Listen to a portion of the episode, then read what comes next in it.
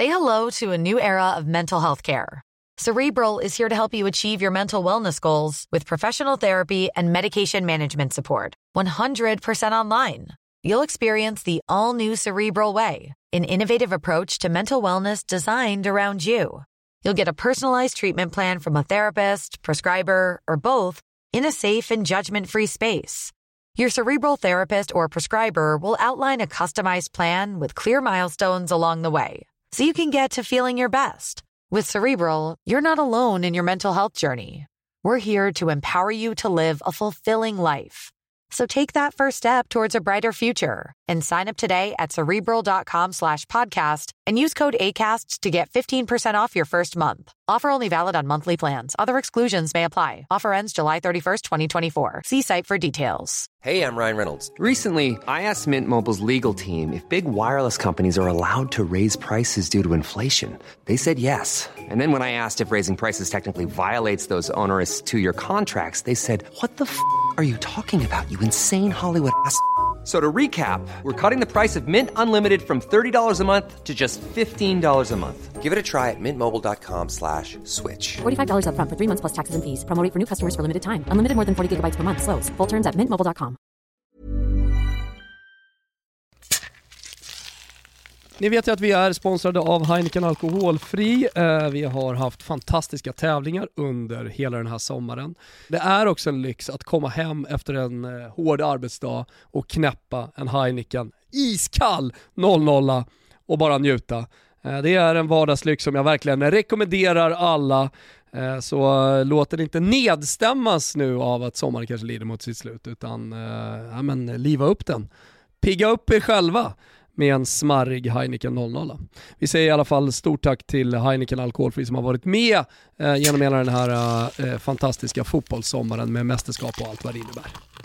Ingen Englandsboll som sagt den här helgen eftersom drottningen stilla somnade in i lugn och ro i torsdag. Således så kastar vi oss direkt till stöven och den underbara calcion. Sega, starka och svettiga segrar under lördagen för i tur och ordning Napoli som slog Spezia med matchens enda mål inprickat i den 89 minuten av Giacomo Raspadori. Inter som vid samma klockslag kunde bryta dödläget mot Torino och ta en ruskigt välbehövlig trea. Och som Milan då, då som såg ut att lägga Sampdoria tämligen enkelt på rygg, men där man efter Rafaleaus hjärnsläppscykel fick spela hela den andra halvleken med 10 man. Det löste sig ändå för de regerande mästarna och det är kusligt mycket som påminner om fjolåret. Svårslagna Milan, smarta byten från Stefano Pioli och sätt att lämna bortaplanen utan att torska. Milan menar allvar även i år. Atalanta tappade poäng hemma mot Cremonese, Udinese tog ännu en seger och Lazio smyger med i toppen utan att någon riktigt tar dem på allvar. Men med Chiro Immobile längst fram så kommer man ganska långt. Juventus Salernitana då? Ah, vi får ta det sen. Marco Rose fick en smakstart på sin tid som tränare i Leipzig. Eh, Foppen Forsberg direkt in i startelvan och 3-0 mot Dortmund. Tjoff! Bayern München tappade två nya poäng, den här gången hemma mot Stuttgart och efter bortasegern mot Köln så leder nu alltså Union Berlin Bundesliga. Vad fan är det som pågår? I Spanien så blev det segrar för the usual suspects, som en efter obehagliga och dramatiska scener för Barcelona. En äldre man segnade nämligen ihop på läktaren i Cadiz med 10 minuter kvar av ordinarie tid och det var länge oklart både vad som hänt och hur det skulle gå. Återupplivningsförsöken med defibrillator lyckades dock och mannens liv gick att rädda. Det gick dock inte att göra mycket åt Barca för lilla Cadiz som efter 0-4 nu stoltserar med den sämsta starten i La Ligas historia. Atletico Madrid körde över Codet Celta Vigo. Vi noterar återigen ett inhopp för Antoine Griezmann runt den 60 minuten samt att Viljot Svedberg fortsätter att få vänta på debuten. Real Madrid vände och vann givetvis hemma mot Mallorca.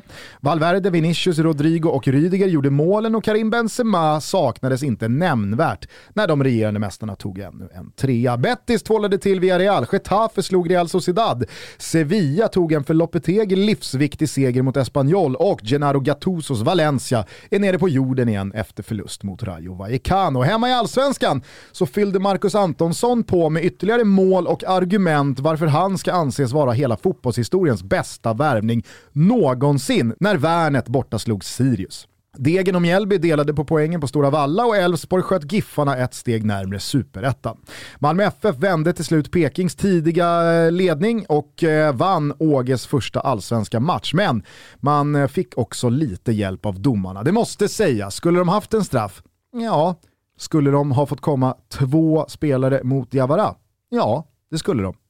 Eh, men men, 2-1 till Malmö FF. På Tele2 så stod eh, Bayerns tifogrupp för en så kallad håll käften-korre när precis hela söderort fick speltid på en megaflagga. Återkommer. okay. Och det blev också det bästa de grönvita åstadkom igår. En bra start, absolut. Ett bränt jätteläge för Berisha i andra halvlek. Men 0-0 på slutresultattavlan och ett svårforcerat Djurgården kunde räkna hem en tung pinne i guldracet. Krysset innebar att Gnaget strax efter bjöds in i samma race, men årets kanske sämsta insats konstpaus för att minnas alla urusla Gnaget-matcher man sett i år. Slutade med 2-0 Varberg och jag hör rykten om att Wilber José nu kontaktat West Lounge, bett dem riva återstående årskortsbiljetter och att fakturan för 2022 inte bör ställas ut.